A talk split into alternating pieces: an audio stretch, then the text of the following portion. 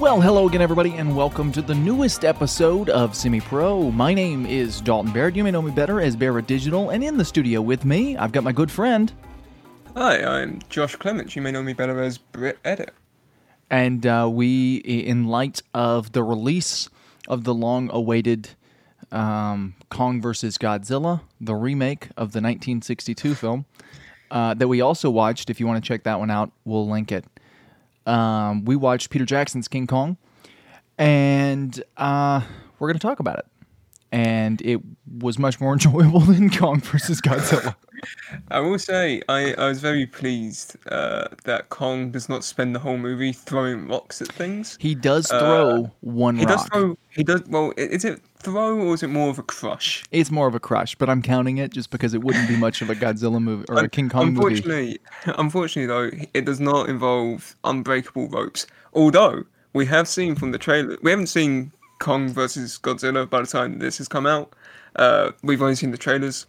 And in one of the trailers, he is being hoisted in like a net of ropes. So I'm gonna hold out hope that Kong vs Godzilla kept the famous, famous subplot of uh, the original, wherein a man invents unbreakable ropes to and no one cares. and no one cares because they're too obsessed with berries. Although that one was um, instead of instead of being carried by balloons, he was being carried by planes in the new movie. So it's yeah, not really all that uh, accurate. You know, disappointed zero out of ten. Uh, you can check in next week for a review of the Snyder Cut again. it is interesting that we went from a four-hour movie, movie to, to a three-hour movie. Right. Eventually, yeah. these going to get down to like one-minute reviews of one-minute clips on YouTube. right. That's the plan. That's the uh, that's the that, idea. That's the goal. That's the goal of life. yeah. But uh, yeah, this was this was. I think we both said it's better than we thought it was going to be. I, I feel like the movie holds a reputation of not being that great. See, I uh, didn't think that. I thought it was pretty good. Um, I think people liked this movie. Um, I just didn't. I didn't think it was as good as it was. I, nobody talks about this movie, right? That's the problem. Yeah, yeah. It's not that no one, no one talks about it. N- nobody ever mentions it, but I, I think it's one of the the better better movies in this monster genre that we've we've seen. Well, um, I think I think part of the issue is it. So it came out in 2005, and this was kind of this was Peter Jackson's first movie following Lord of the Rings, and it's like, how do you live up to that? Well, um, and this is the movie he got to do because he did Lord of the Rings. Right, the same way that like uh, that you know, I don't know if people know it's a common practice, but if a, if a director has a lot of style and a passion for a project, he'll do a really generic sort of um, studio projects beforehand to get the money and traction so that he can make that project that he does, he likes to make. Right, and, and, this seemed to be that for Peter Jackson. I mean, he's talked about countless times that the the original King Kong was his inspiration for getting into filmmaking in general. So this was absolutely a passion project for for the guy. Um, he even there's a there's a deleted scene you can find it on YouTube, but it's also on the um, the special features of this movie um, it's a deleted scene from the original that got lost that he reshot using motion capture and old cameras and miniature sets and all of the things that they would have used back then um, to to uh, to to recreate that scene today. It came out in 2005. He said he didn't want to put it in the movie because he doesn't want his name attached to the original in any way. Um, but they asked him to, to to edit it into the movie, but he said no. Um, but it's just super cool that he he has such a passion for the original King Kong and then got to turn around and direct his own. I think that's super cool. I mean, that's kind of the dream for filmmakers. Yeah, um, yeah. Not many people get to do it, but but look at Peter Jackson go. Well, I mean, like you said, so we we've we haven't really talked about this movie uh, to each other. Uh, I've only just gone off seeing it about an hour ago, but like uh, we said a little bit and you said it has a lot of heart, and I can you can really feel that in a lot of the scenes. Uh, there's just a lot of soul to the movie. Yeah, and that's super refreshing. Um, just in an era where movies don't have that, you know, like like when was the last movie you saw that had this much heart in it? You know, like like it just who you could tell that the crew and and the filmmaker behind it had that much of a passion for what he was making. Uh, I don't know when the last time I've seen that was, and it was really refreshing to see here. Um, and uh, we'll talk positives and then kind of break down the plot, and then we'll do negatives, I guess, at the end because I do have some negatives. They're more nitpicks than anything else, but uh, they're definitely definitely negatives. I think. Uh, but what what were the things you liked about it? Um. Well, okay. So one thing that I'm that I was really sort of I don't want to say surprised at, but kind of took me by surprise, was that the uh, the movie itself has a lot of tonal shifts. Yeah. Uh, okay. Uh, like like so the movie starts off and you've you've got it sets up the world really well because it's set in 1930s depression America. Um, and it just it sets up that like oh everyone's really really aiming to get just jobs so they can eat because everyone's starving all homeless they're really just doing whatever they can uh, and it, it does a good job at introducing you to sort of the two main characters what you could call the protagonist and the antagonist yeah, Um, I don't. That's that that that's one of my negatives. So I'll I'll, I'll kind of save it. But I wanted Carl Denham to have some kind of arc in this movie. Like I wanted him by the end of the movie to be a, a good guy because he is likable. Um, well like I- I said in my notes uh, Carl Denham is just a 1930s Tommy Wiseau Yeah. Okay. because like so he starts off the movie and he's just kind of like you you you I think you expect him because like uh he's just he wants to make this movie he doesn't care about what the studio executives thinks he just wants to make the movie that he wants to make and he's willing to do whatever to get there um and then by the end of the movie he's a psychopath Yeah. Well, oh, by the end of the movie, he's he he's worse. And, and Carl Denham in the original does he, he does this. He takes the same actions, um, but it almost feels like it's out of necessity. Whereas in this, it's like, oh, he just wants money. And then, um, you know, the the the the famous line at the end of the movie. Um, at the end of the original that Carl Denham says is looks like it was beauty that killed the beast. I mean that that's famous and iconic. Um, but in this Right. version, it's it's his fault. Like yeah he's like, he's like it was beauty that killed the beast i'm thinking no no i think it's just you and the Yeah. airplanes and like the three cannons that shot him yeah, it's definitely you who killed the beast, Jack Black. Um, which I guess That's it. I, I know you didn't like him, but I, I, I like Jack Black. I think he played this role just really well. Like I, I- I, I, bought it all. I think it was less. I didn't like. I think it. I, it's not that I didn't like Jack Black particularly. It's I didn't necessarily like this characterization. It, Yeah. is more more it. Um, Jack Black did a great job. Uh, stellar, way better than I expected him to do, knowing that he was in the movie, which is what I can say about most of this movie. Way better than I expected. My Oh yeah, absolutely. my biggest positive is going to be Kong himself. Um, because they managed to give there was some creepy stuff, and and we'll talk about that later. But they managed to give him like a genuine personality, um, which is something I don't think any any other version of Kong has been able to do. Like there's that scene where the you know he he snaps the dinosaur's mouth open and then he just starts playing with it.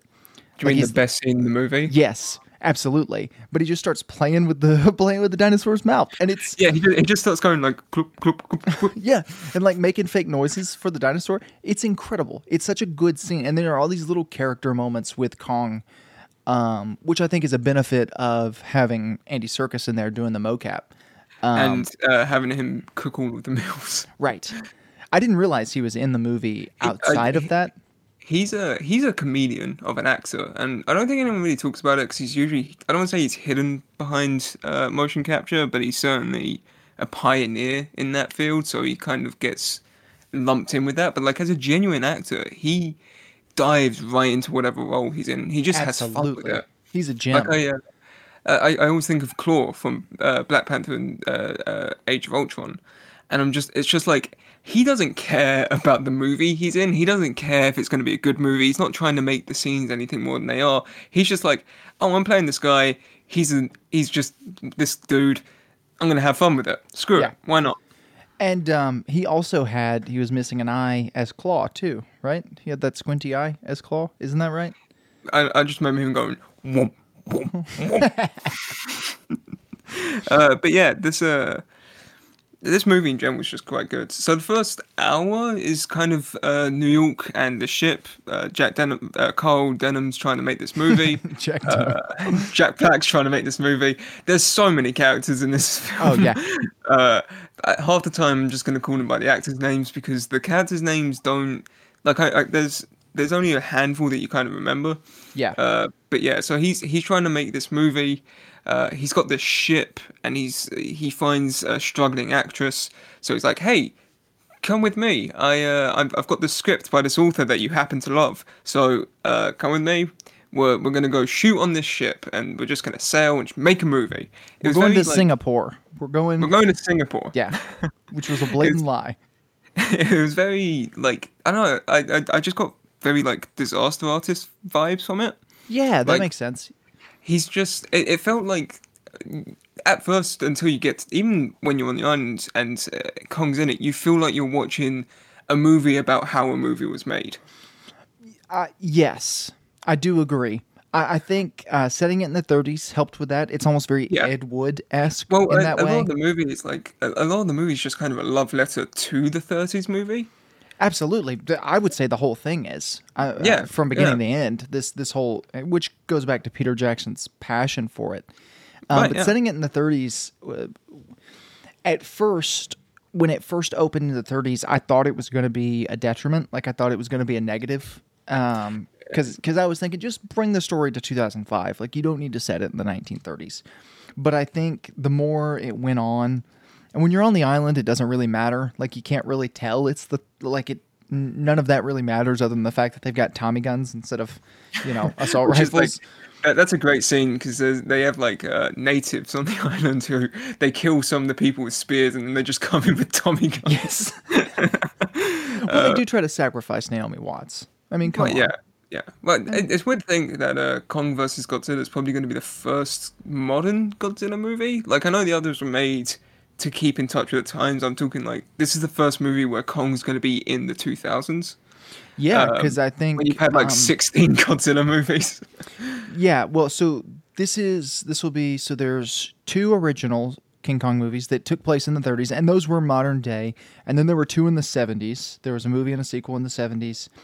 Um, this is the only standalone King Kong movie to not have a sequel, by the way. Um, even though, as an April Fool's joke, Peter Jackson said that he was doing a sequel and had fake concept art mocked up, and said that they were making a remake of Son of Kong, which would oh. which was hilarious. Um, I, that, that's another reason I love Peter Jackson. He just he's like Andy Serkis. He just has fun with yeah. movies. He makes things that he wants to make, and yeah, sometimes they're not all good. I'm looking at you, uh, Country of Machines, or Mortal Engines. That was its name. Oh, uh, oh, forgot about that. Yeah, exactly. Everyone forgets about that. But like, it, he seems to just have fun doing what he does, oh, and yeah. I really love that. Um, but yeah, so that will be the first one to take place in the 2000s because this one takes place in the 30s. Um, but at first I was like, just move it up. Like, there's no reason for it to be here. But making a, a borderline shot for shot remake of this story, I don't think would work in modern day. Like I don't know how you could work in TikTok into the King Kong story. Um, I love to see them try. Right, and is just is she's just TikToking the whole experience while she's being dangled from the Empire State Building. That's what uh Carl Denham's actually just making a series of TikToks and he's on a yacht. Right. Yeah. It's a it's a web series. It's not a movie anymore.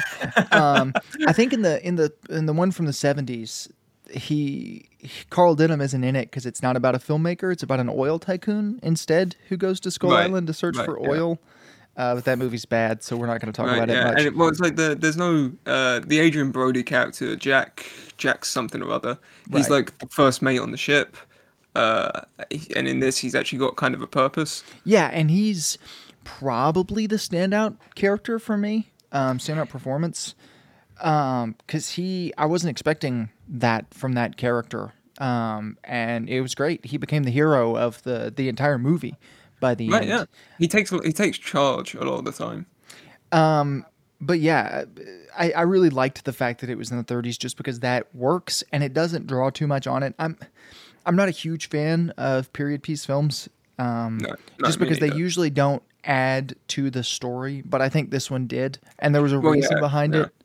Well, like, like Um, I'm saying, that this was just kind of a love letter to the 30s in general. Right. Uh, just like even the even Peter Jackson remaking that lost scene the way that they would have done it, like just like I say, he just loves that movie and he just wanted to make a a, a, a love letter to that movie.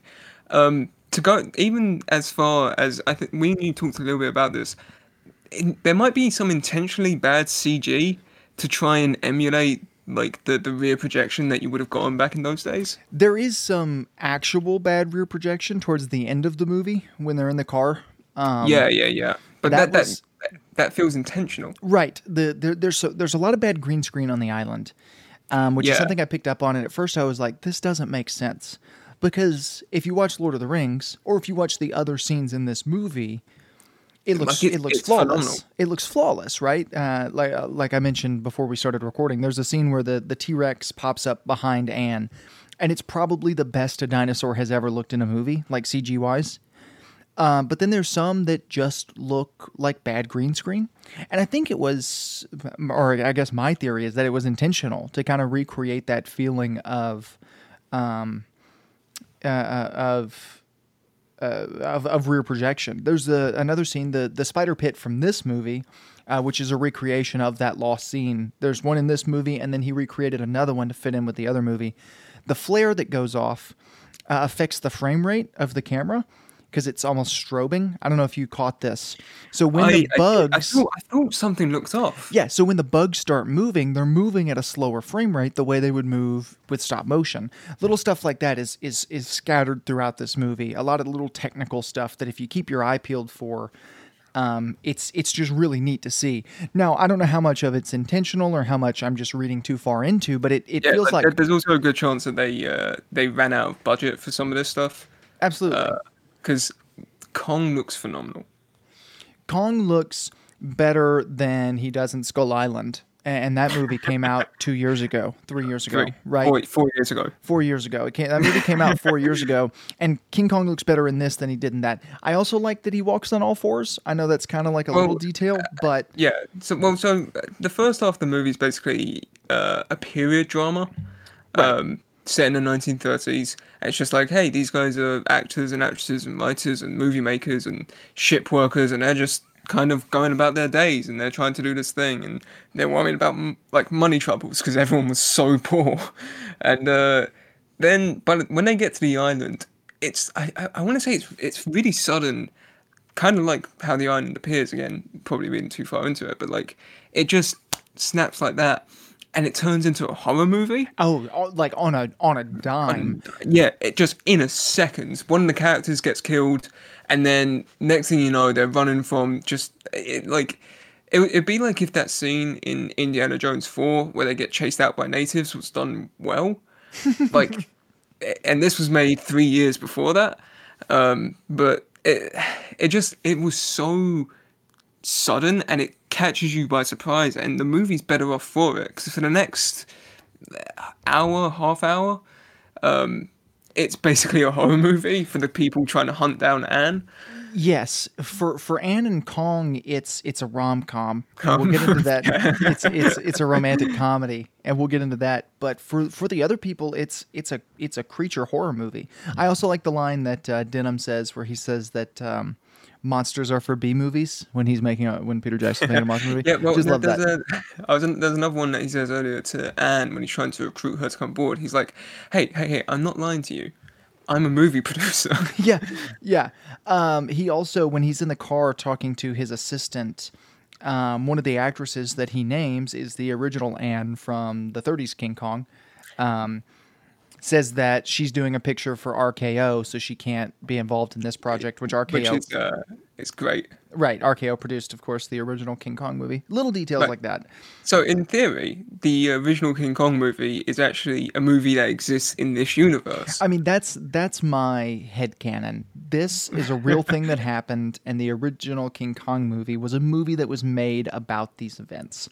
right, like that's- Batman and Robin and Batman '89. Correct, right. I don't think 89, I think 66, but it's a whole it's a whole other whole discussion. Um, Yeah. So let's we we kind of done it. Let's let's go through the plot a little bit. So Jack Denham is a is a movie producer. He he's Jack Venom. Right? Venom. He's um, he's he's on the verge of losing his job, so he steals a bunch of money from the movie studio, rents out a ship, um, kidnaps a woman and another man. Doesn't kidnap the woman. He just lies to her about where they're Yeah. going. He does kidnap the man. He's just trying to get to his play that he's written, Right. and he intentionally keeps him from being able to get there by making the ship take off. Right, and I guess that's okay because uh, Adrien Brody found love or whatever. But um, Jack Black does kidnap Adrien Brody in this movie, uh, and then they start sailing, and then there's probably 45 minutes where we're just on the ship. Um, yeah, and you're just kind of they're all like bumming around, and you kind of get to know the characters a bit, which is really good when they start killing them all. Yeah, it's a it's a great way to set up because we it's a great way to introduce little side characters because we've already pretty much met our main characters um, outside of Adrien Brody's character Jack Driscoll. Um, we've pretty much met you know we've met Anne, we've met Carl, you know, um, but we get to are introduced to a lot of the ship's crew and those little people and um, the absolute Chad Kyle Chandler shows up. Um, who's great in this movie. That little scene where um Like uh, they they uh, they draw like uh, a f- fake goatee and mustache Yeah. on his like posters that he has in his room. Jamie Bell draws a mustache on him on one of his posters and he sees it and then he makes a fake mustache out of his comb and is staring at himself in the mirror. It, it's just so perfect. It's a beautiful scene. no, no um, one talks about how good an actor Kyle Chandler is. He I- is like- such a good like character actor for Yeah, he- stuff like that. Much like Margot Martindale, he just knows. He just knows these characters, and he just has fun. All of the people in this movie feel like they're having fun with it. You can tell that he's that guy who like make up makes up backstories for his characters that don't need backstories. Like you can tell he's that guy just because he's having fun. Um, and he can be serious when he needs to. He can he can joke around when he needs to. He's just a really good actor. He, is also the only person to be. Um, he's he's in he's going to be in Godzilla versus Kong. So Right, Um, yeah. Um, well, you say that. Uh, one of the pilots at the end of the movie, uh, he actually he was the person who was in the Kong costume for the 1972 one. I knew that. Um, Uh, so he's the only person to have killed and played Kong. incredible. That's incredible. That is until Kyle Chandler comes around again. Right, right, exactly. I don't. Kyle Chandler didn't play Kong, so and I, he's probably not going to kill him. He may tie him to with some invincible string, but um, so we get And some uh, immortal berries. right. We get to the island, and um, there are the natives, and it's a it's a breakneck horror scene. It, it reminds me of the Doc Ock scene from Spider Man Two. Um, where Yeah, it's like yeah. so far it's just been like a fun kind of um, action movie, and then all of a sudden it's a horror movie for 15 minutes. That's kind of how this feels. Um, these are the most frightening natives I've ever seen on screen in my life. But I guess if I lived under the unruly Yeah. thumb of King Kong, I would probably be just as scary. Right, but they, they, the, the makeup on them is fantastic. 'cause, like, Absolutely. and they it looks like I guess that they hired actors and or or actresses. I think they're all women, right? Um, yeah, I believe so. Who who could roll their eyes back? Um, because yeah, we never see a pupil. um, yeah, it, it's freaky. Um, Their eyes like, were it- constantly rolled back, so they were just white the whole time. Yeah, and which they're, was they're covered in this like mud makeup almost. That just Yeah. like, like I, I don't know. It makes them look like zombies. yeah, genuine, especially the older ones. Uh, and it's super creepy, super frightening. One of them bites um, Jack Black's hand. Uh, he tries to give them chocolate. well, the, the girl couldn't tell the difference between Jack Black's hand and the chocolate. They they taste the same, so she bit into it. Um, and so then they go back to the ship. Somebody dies in that scene. Yeah, Um, uh, uh, I want to say his like name's Mike or something. Yes, and Jack Uh, Black gives a great speech. Yeah, he's like, I'm going to donate the proceeds to his friends and family. This movie's going to be for him. And then he gives that same speech later, which is hilarious. It's a great character bit. But that that's like a I, I talk a lot about tonal shifts, but that's like a really good character shift because that's kind of that's the moment it goes from being like, oh, he's this guy who wants to make this movie. He doesn't want anyone to get hurt. He's just he wants to be able to be known for something. He wants to make something that he's proud of.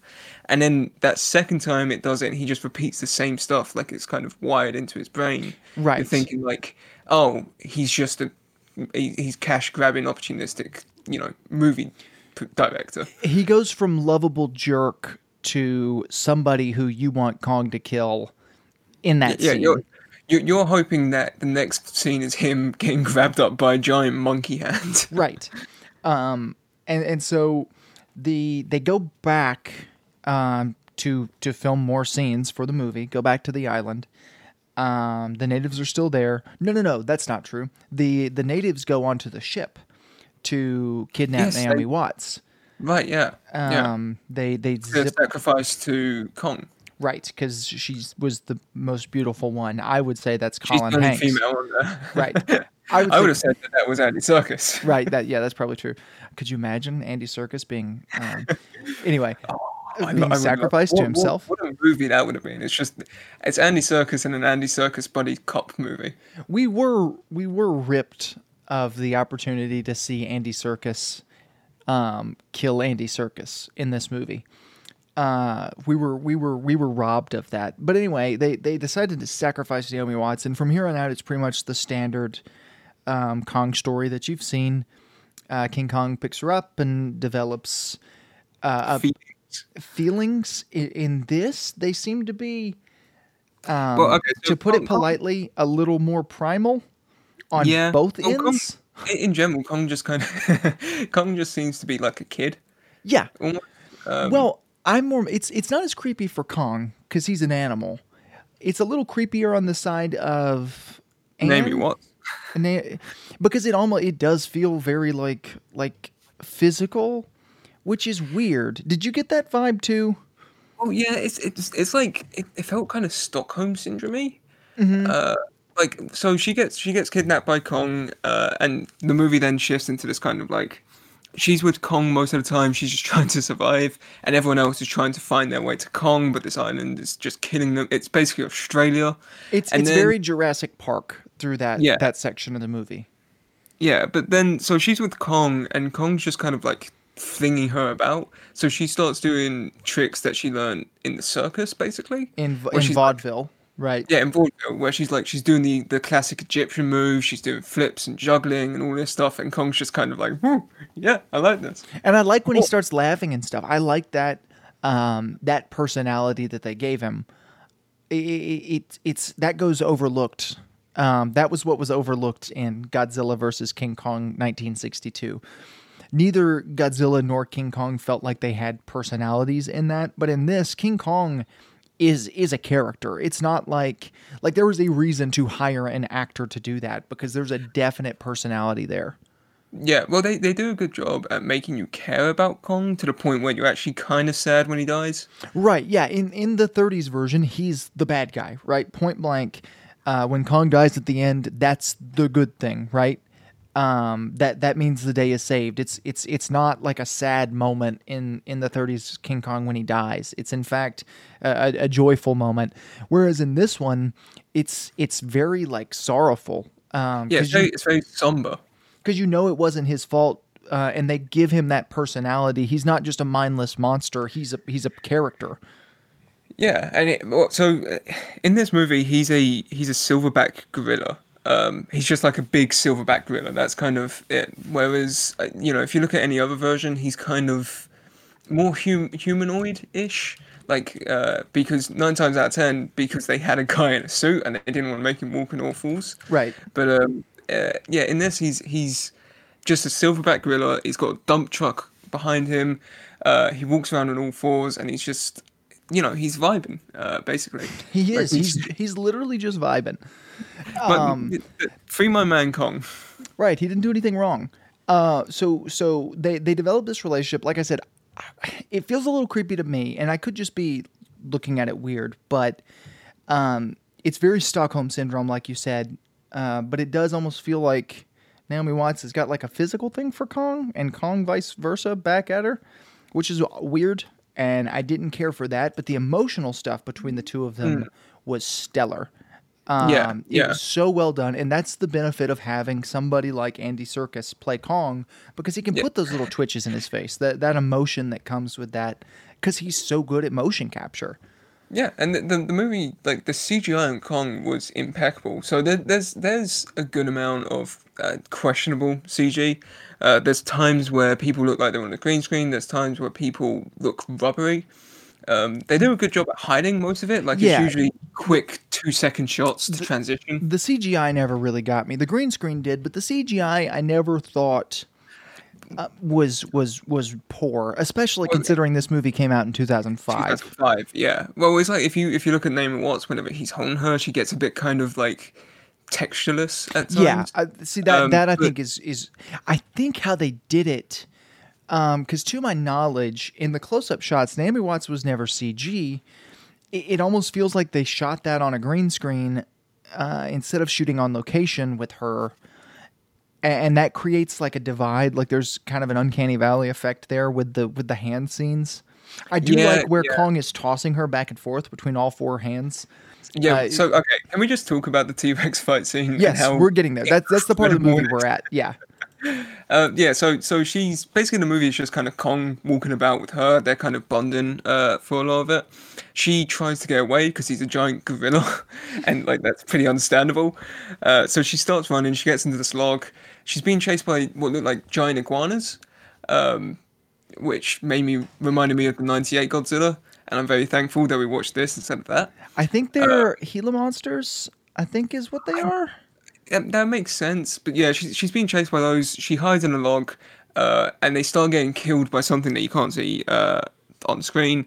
She gets freaked out by these giant millipedes. Everything in this world is giant. It was like it genuinely. It's what I imagine living in Australia is like on a daily basis. Um, but yeah, so she gets out of this log, and there's a T Rex. And like you said, the shot is just phenomenal, where it like creeps up from behind the log. Uh, it, it like it just looks amazing, and uh, so that happens. Naturally, she starts running from the T Rex. Uh, Kong finds her again and picks her up, and then th- two other ones ambush him. So now it's Kong fighting three T Rexes whilst holding a woman in his hands. And I think that's what sold it for me was that he was like handicapped during the fight. Yeah. Well, and there's. It should be noted in th- that's a remake of a scene from the original, j- like most scenes in this are. Um, but what they managed to do was up the stakes. Um, in the original, he fights he fights one T Rex, and in this, he fights three.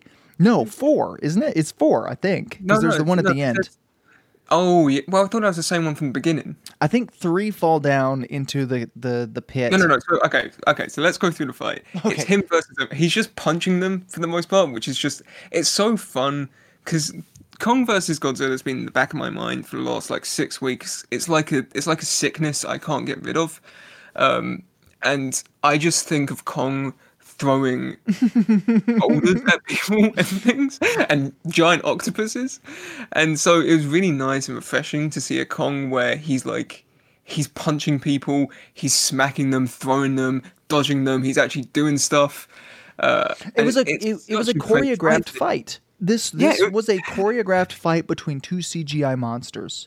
Yeah, and it was just so he uh, one of them he crushes with a boulder. Like he just pins on the ground, grabs a giant rock and smashes its head in. Which this movie is so gruesome at times. Yes. It like you wouldn't think it was a 12 rated movie. Um but yeah, so that that happens and it's him versus two of them. Uh he keeps like you say he keeps tossing He uh, keeps Naomi tossing around, and he's yeah, he's tossing her around between his different. Like he'll toss between different hands, and then he'll even use his feet because he's a monkey Which and he like, can do that. That's something that's really neat that I feel uh, Skull Island almost missed out on. Uh, where like you know gorillas uh, have four, they have arms and legs, but their legs also have opposable thumbs, right. um, which make them better in every way. And we should return to monkey. Uh, but um, it, it was nice to see that. Like he'll chuck him between those, and then she'll fall. So he'll use his feet to grab her, and then he uses his other feet to like grab one of the T Rexes and throw it aside. It's just so like Kong looks like a threat. yes, genuinely, it's it's probably my favorite. Uh, he's looked, even including Skull Island. Like I love Skull Island, and I love how I love the size and the scale there. Um, like this Kong at that size, walking on all fours, uh, using. uh, I love the scarring on his face, the the missing tooth. There's so much detail. Yeah, like his eye. I, I, at times, you think his eye's been scratched out. Yeah, Uh, because he's doing the Andy Serkis eye thing. Um, Maybe that's just an Andy Serkis thing. Maybe he's got a genuine disability with his eye. maybe. Um, but yeah, yeah, so Go ahead. Then they all fall off a cliff, yes, and that's when things get interesting. it's it's my it's probably my favorite scene in the movie um, because Kong accidentally lets go of Naomi Watts and she gets hung up in some vines. And while Kong is fighting another T Rex at the bottom, there's a second T Rex that's tangled up in the vines and she swings back and forth towards his mouth and he kicks off the rock to swing towards her and it's it's such a tense well done scene um, and it's beautifully scored we haven't talked about the music at all Oh but it's beautifully scored Incredible. And um, except for one scene, which we'll talk about in a minute, A- and you know what I'm talking about already because you've seen the movie. Yeah. And um, and the T Rex is, is swinging towards her, and it, there's nothing she can do. She's tangled up in vines, and then Kong just destroys this T Rex, grabs her, and then they climb back up to the top where there's another T Rex waiting on them. Yeah, yeah, and it's just like like I say, Kong. K- This Kong feels lived in. Like he, you can tell he lives in this island. He knows how to survive in this island, and just watching him demolish these T Rexes, like it's tense, and you know he's gonna win, but he still there's still like surprises in the fight. Yes. and like like I say, he, he gets tangled up with the T Rex at one point, and it keeps on coming back to him, and it's literally just him and the T Rex tangled in these vines, and he just keeps punching it. it just cuts. He demolishes the other T Rex, brings Naomi Watts back up to the top. There's like a king T Rex at the top there. So he, uh, she's on the ground. She like backs up behind him, which is a nice kind of uh, compassion moment. where right, a like nice a nice that Stockholm is- syndrome moment. like a nice hostage moment uh, where it's like, oh, you, she accepts that Kong is king on the island, um, and and then he just destroys this T Rex. He uh, throws it about. He bites its tongue out of its mouth. Yes, I was going to ask if you noticed that. He bites its tongue, spits it into the air, eh, and then as as they're rolling around on the ground fighting each other, you can see the blood dripping from the T-Rex's Yeah, mouth. Like, like I say, this movie's really gruesome. And it should be noted, uh, design of the T-Rex before we talk about the best scene in the movie. Um, almost every time I see a T-Rex in a movie, I'm just like, okay, it's the Jurassic Park model. Like they've taken the the T-Rex model from Jurassic Park, changed the color of it. It looks the same. Um, these don't. I- No, they look they look original. they they look different. Uh, they're they're a little skinnier. They you can see like their bones through the skin, kind of. They're Yeah, there's a um, there's a neat thing where uh, they have, I think they have like three fingers on each hand, um, and the ones in the original back in the day only ever had two. Like actual T Rexes only have two. Uh, but their explanation for it was that everything on this island's just been evolving still. yeah. So they just evolved to have three so that they could grab stuff. Yes, and I like I love that. I love the little stuff like that where it's just like everything here feels Thought through. Right, exactly. Everything in this movie feels like somebody thought about it. Um, so anyway, then Kong, um, he grabs the T Rex, he grabs the top of his mouth and the bottom of his mouth, and he rips it open, and then smashes his skull with his elbow. And then, as the dead T Rex is laying there on the ground, he takes his head like a trophy and starts puppeteering his mouth. It, it's it is disgustingly awesome. Uh, yeah, I mean, it's it's such a like a, a victory moment for Well, yeah, this 'cause guy. it, like it's literally within seconds of each other. He he brutally snaps this thing's mouth open, and then it cuts to like Naomi Watts, who's horrified at all of this, and then it cuts back to Kong, and he's just like, bloop, bloop, bloop. yeah he's a he's a little kid playing with a playing with a toy you know like it's it's like a puppy you know like like puppies when they when they like the, the, play with their their toys and rip the stuffing out of it and then just like I don't know. It's great. I love the the little character moments like that with Kong. Um, over the course of this scene, we are cutting back and forth between the rest of our crew, the the rescue crew, um, who's been going on their own adventures. There's the um, the probably the worst looking scene in the movie, which is the the trench, Dinosaur run? the the, Yeah. the dinosaur run. And it's not that the CGI is necessarily bad. Once again, I think it's more on the green screen. Nothing really feels like it has any weight. Um, It, it just kind of like it, it's there because it feels like it kind of needs to be. Right. I- I- it's a it's a it's a good pace moment in the movie, and it's from the original, so I get it. Um, but it, it it feels kind of unnecessary. um, but it happens, and you get it over with. It's not bad by any stretch of the imagination, but like I said, it's definitely the worst looking to me Yeah. sequence. Yeah.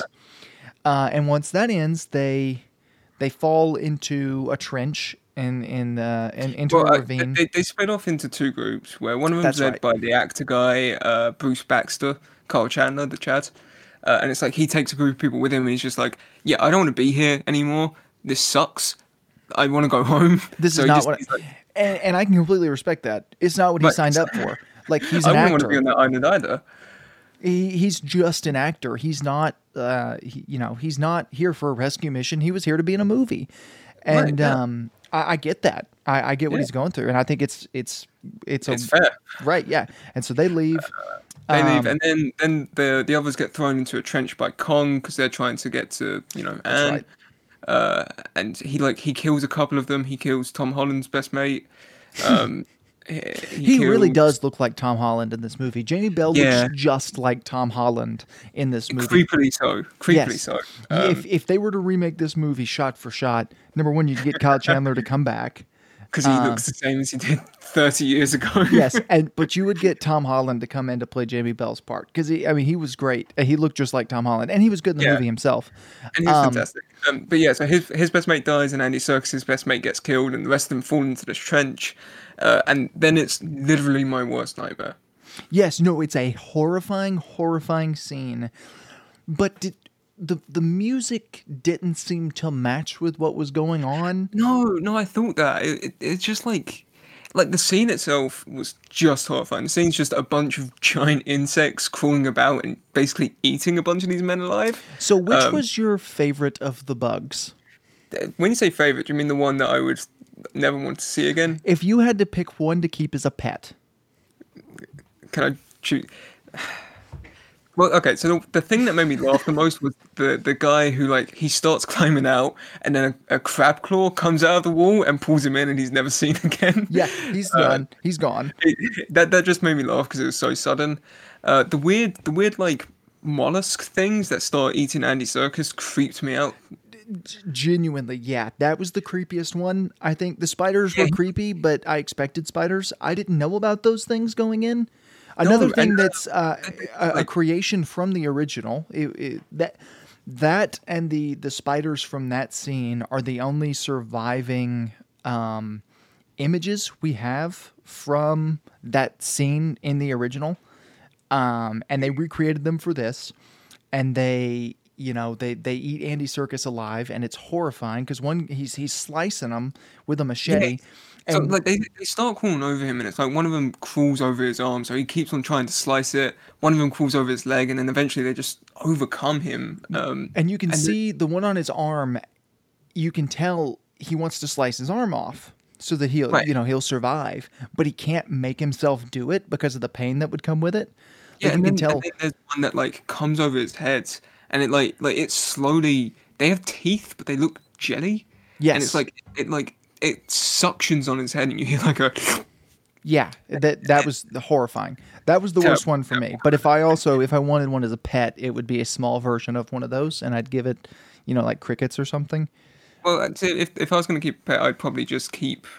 I'd, I'd probably keep a spider because the things that are crawling over Adrien Brody, they like I don't know, they're too close to like wasps for me, and wasps are oh.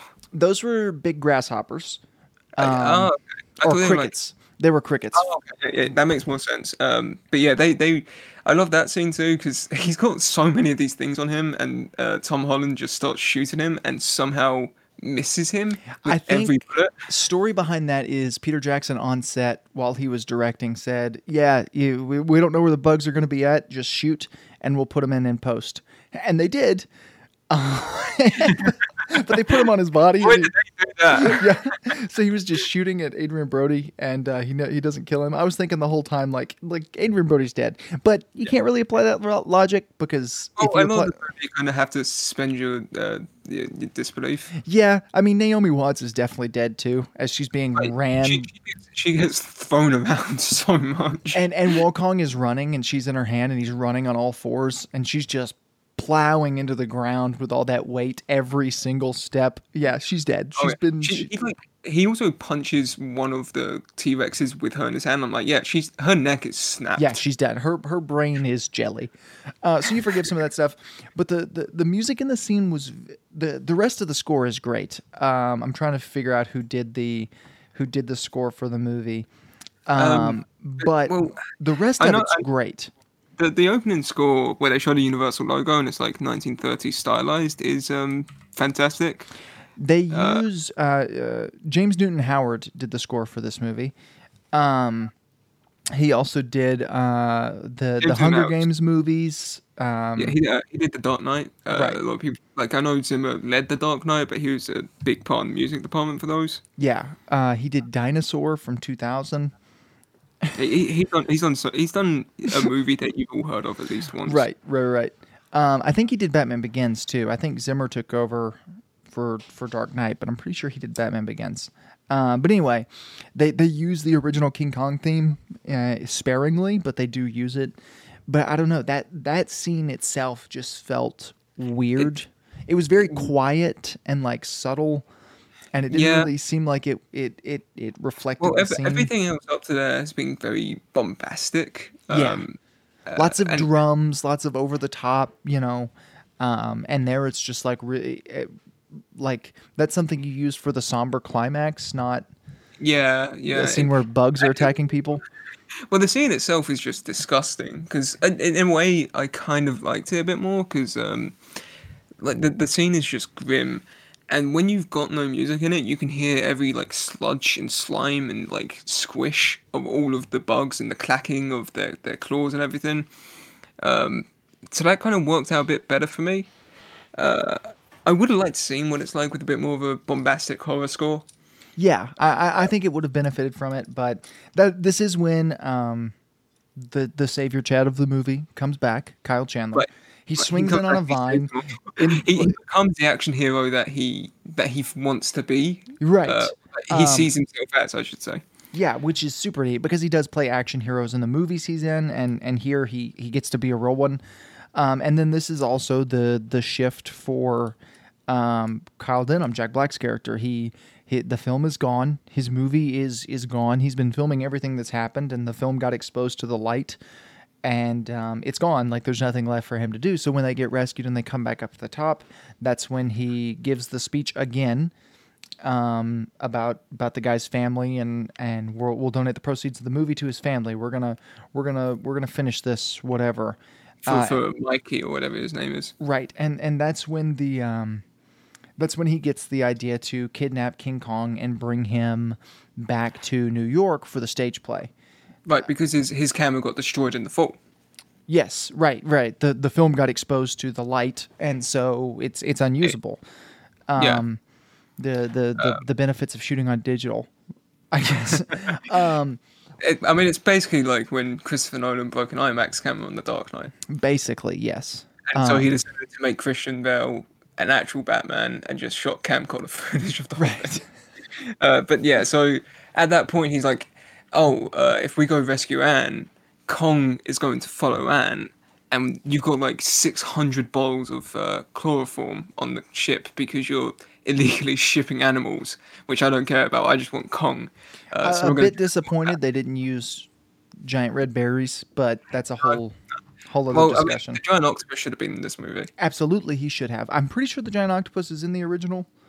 Um, I maybe I, think- don't know. Uh, Fun fact I found out about after we watched that movie, the um, the prop director, or maybe it was the special effects supervisor on that on that movie, um, ate that octopus.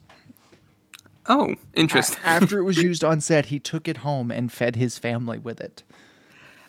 That that yeah, that's completely normal thing to do. Like you know, it, well, I was gonna say that, that reminded me of uh, Cannibal Holocaust because Cannibal Holocaust is one of the few films to feature live animal deaths on screen, and like a lot of this movie kind of reminded me of Cannibal Holocaust. But all of the Uh, animals were CGI. All of the animals are CGI, and then the instead of like trying to find their way out of this, of the movie with wits, they just used guns and shot everybody. Yeah, this is really when the movie starts to to take a dip for me. Um, yeah, uh, it was about the time I started to lose interest. It's a three-hour movie, and in a lot of ways, it's neat because the first hour's, uh, you know, New York and the ship and period drama. The second hour is a kind of rollicking action adventure set on the island, and then from here on out, it's just kind of it's a weird combination of the two. it- it's a weird combination of the two and the rom com. Right. We never see them. Uh, right. It's a rom com between uh, King Kong and, and Naomi Watts. So they they chloroform King Kong. Uh, they get Naomi Watts back. She's upset about King Kong's capture or whatever because she's fallen in love with an animal and she wants to uh, get freaky with it. And um, uh, so so they ship it back, and that's when it fades to black and it cuts to. Um, 1930s New York again, where the King Kong show is happening. Carl Denham is booked out a theater. Um, I would presume it's the first show, and they're going to show King Kong to the world. Uh, yeah, he's he's like he's mingling with the producers that he screwed over and in the movie, and they're like, ah, you you've done it, you've done it again, Carl. You've you've you've sold out the arena. Uh, and then Colin Hanks is just looking over him from the balcony, and he's like, "Hey, like 16 people died for this. Yeah, I have a scar on my face, and I've I'm upset about it. PTSD. Yeah. and you haven't done anything for me. Right. Um, and so we we see that, and it leads to another one of my favorite scenes from the movie, because it's still while we're at the very beginning of this New York stuff, where King Kong breaks out of his chains, and he's just ripping through this 30s era theater. Beautiful. Yeah, so so Jack's like watching his theater. Uh, he, he's watching a play that he wrote, I think. Um, it was the it was a play that he wrote specifically with uh, Anne in mind because he, he likes Anne. Uh, she's he thinks that she's with Cole and she's like operating on the whole Kong thing. She's not. She's just kind of doing her own stuff because she objects to it all. So he he goes to the showing. He talks with Colin Hanks and they're like, man, Cole's just a complete idiot and just a complete uh, dick to all of us. Um, uh, so yeah, then then Kong starts breaking out and he just tears through so many people. Yes. and like he just he flips over the theater. He's like breaking all of the seats, uh, just destroying everybody. Uh, and Carl's like, okay, maybe it wasn't the best idea. maybe I shouldn't have taken this giant animal, and you know I should have invested in those unbreakable ropes that that guy offered me that one time. Yeah, that, that that one guy down in Japan. I should have bought his unbreakable string so that we could carry this guy via balloon. Uh, and then it kind of gets uh, um, It, it, repetitive. kinda yeah. Uh, I mean, it's it's it's a story you've already seen. Yeah. Um, i- i it's the iconic part of the King Kong story, right? It's King, King Kong, you know, just gallivanting through New York, Godzilla style, destroying buildings with Naomi Watts in his hands. And then, you know, to, to get away from the destruction. I, I like the ice skating scene. I will say that. Yeah, he, he, he finds Naomi Watts, so he like grabs her and takes her to I think Central Park, and he slips on the ice, so they kind of have a little haha ice skate moment, and then immediately after gets shot with the biggest cannon I've ever seen. right in the back of the head. Right, but just like straight up in the back. Uh, so from there on, it's just kind of like he's running. He sees the Empire State Building. He starts like climbing it, and all I could think of was, uh, and I thought this when you first see Kong, because he like the first thing he does is grab Anne. And I just think about that scene from the King Kong uh, versus Godzilla trailer, where like the fingers next to the girl, and it's just so so big. And I'm just thinking, could you imagine, you know, that King Kong going up the Empire State Building because he's about half the size of it already. Yeah, it would take. He would just have to jump, and he'd be at the top. yeah. This this King Kong looks a bit uh, smaller in size. He's he's able to kind of rest on top of it pretty gracefully. Yeah, Um, and, and it's beautiful. It's the best that scene has looked in the three times that we've seen it. It's the best it's ever looked. um, and then he gets shot by the planes and he falls to his death. And Carl Denham comes up and says, "Well, it looks like it was Beauty that killed the beast," and when in reality it was. Um, The millions and millions of bullets and cannons and T Rex fights. Uh, kidnapping him, bringing him to New York, making him be in your stage play. a huge fool. uh, just there, were so many factors into the death, and I don't think beauty was any of them. Yeah, Uh, It- but you just you have to include that line because you know it, it, it's it's the infamous line that I guess you would say. It's the iconic. It's the iconic King Kong line. I mean, it it, it it's needed. I get it. Uh, originally, it was supposed to be. Um, uh, uh, hold on. Uh, the original actress who played Anne was supposed to come in. Um, Fay Wray was supposed to come in and say that line instead of Carl Denham, but they couldn't get her on set in time. It, it works better with Carl Denham, I suppose. Yeah, I think so. Like, yeah. It, it it feel weird like to to people who know that about the reference, like that'd be really neat.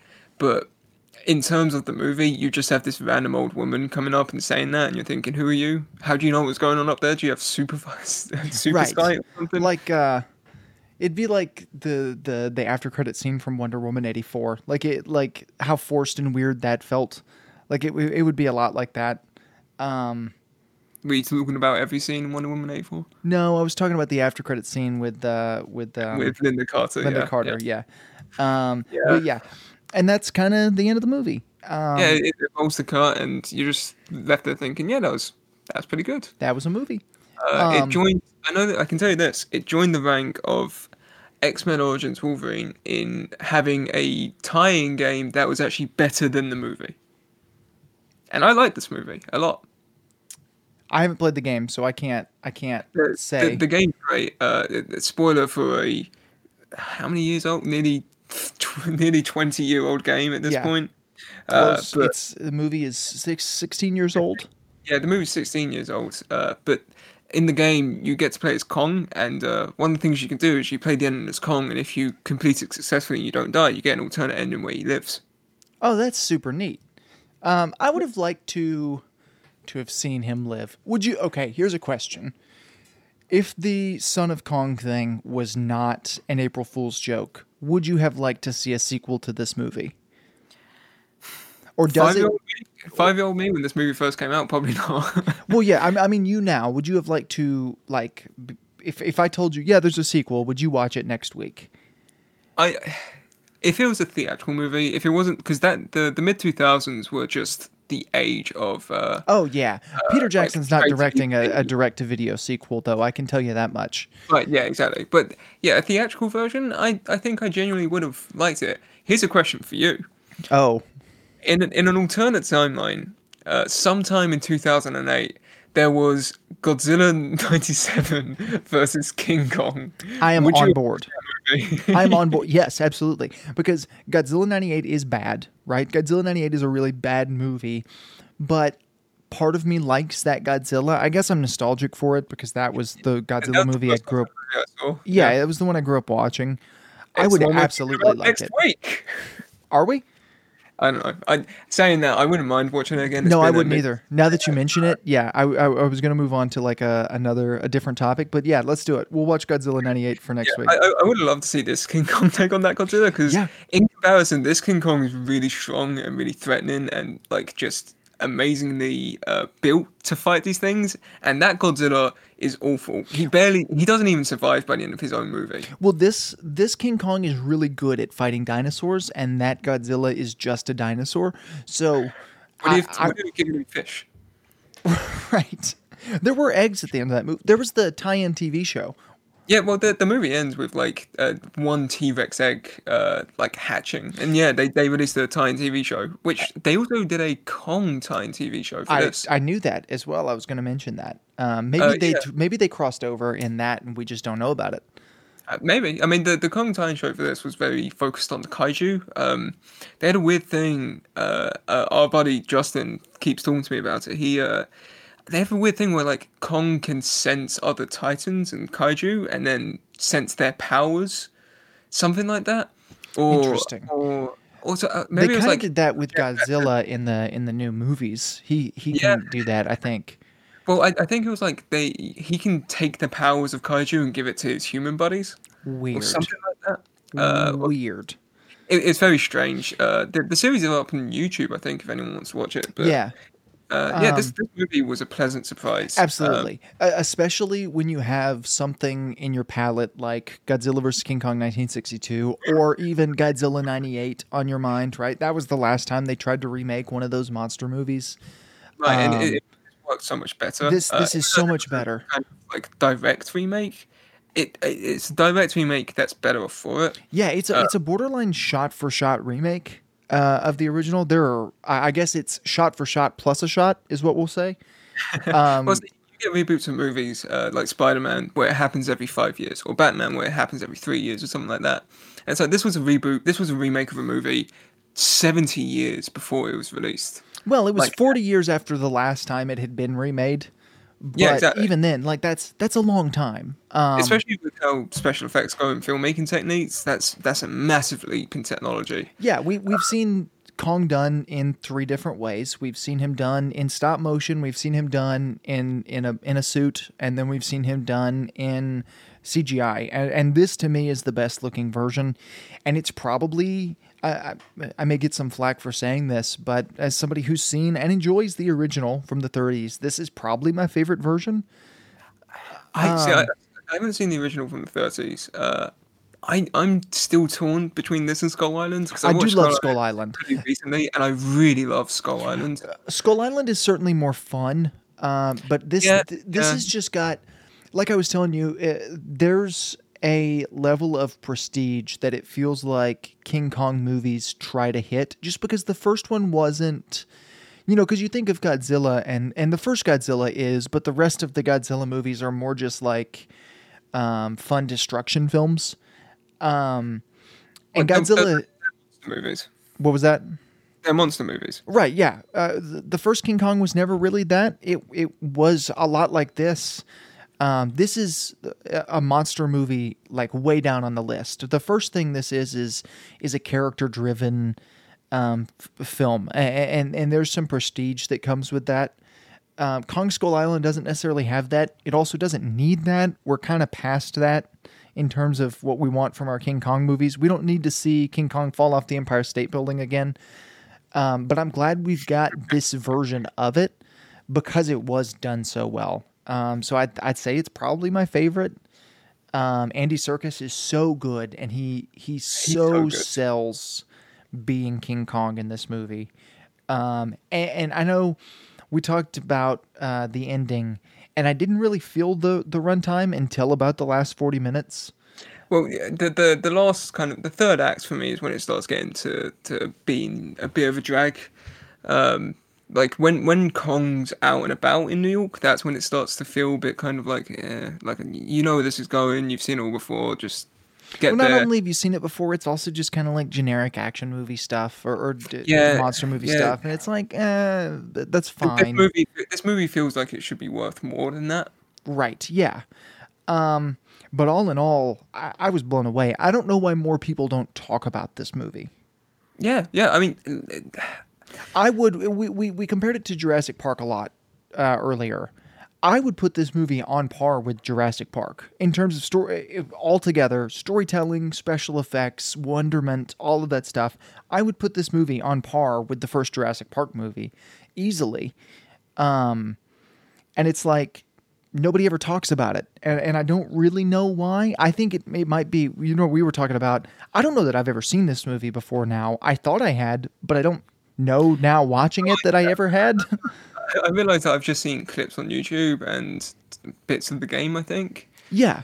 Um, and it's like this movie's so much better than I thought it was in my head. And, and like I said, I just wish more people talked about it because it is so good. I think it's probably one of Peter Jackson's better movies. Um, I don't know. It's Yeah. it's interesting. Well, like I say, I think it got a bit overshadowed from Lord of the Rings because technology-wise, I think a lot of this kind of took over from that. Um, and it, like, I haven't seen Lord of the Rings in a long time. I've never been a big sort of like, oh yeah, Lord of the Rings is my favorite movie trilogy of all time. It's my favorite movie of all time. I've never been that kind of guy. I haven't seen them in a long time, so I couldn't really tell you. Like, I, I'm not going to say this with any kind of certainty, but I imagine that the CG in this is probably not too far off from the CG in those. I would have to think not because the CG in this looks so good. There's one scene where, like, when they first, when Anne's first being sacrificed to Kong, they show the wall and they show like fire pouring out of these holes, and I just thought this is, looks just like Mordor. Well, and even uh, while we're talking about the CG, even New York, because most of that had to be CGI to get the period stuff accurate, and Yeah, it looks it it. it I, I could tell a little bit that the cars were CGI when they would cut to like the like a like a street view of the city, but Yeah. for the most part, they looked great. I mean, the whole city just looked great. Um, I, I was saying to you, this movie almost feels kind of timeless because the special effects are so good, and because it's a period piece. It almost, there, other than casting Jack Black as your lead, there's nothing in this movie that feels dated. Um, and I don't know. I think th- there's a lot of positives in this movie, and I think people our age don't necessarily talk about it because they were they were kids when it came out, and this is not necessarily yeah. the most interesting movie for a kid to watch. Well, it, it's three hours long, and it's it's got moments where you feel like, oh, they've they've added this in to keep your attention, but it don't it doesn't work as well.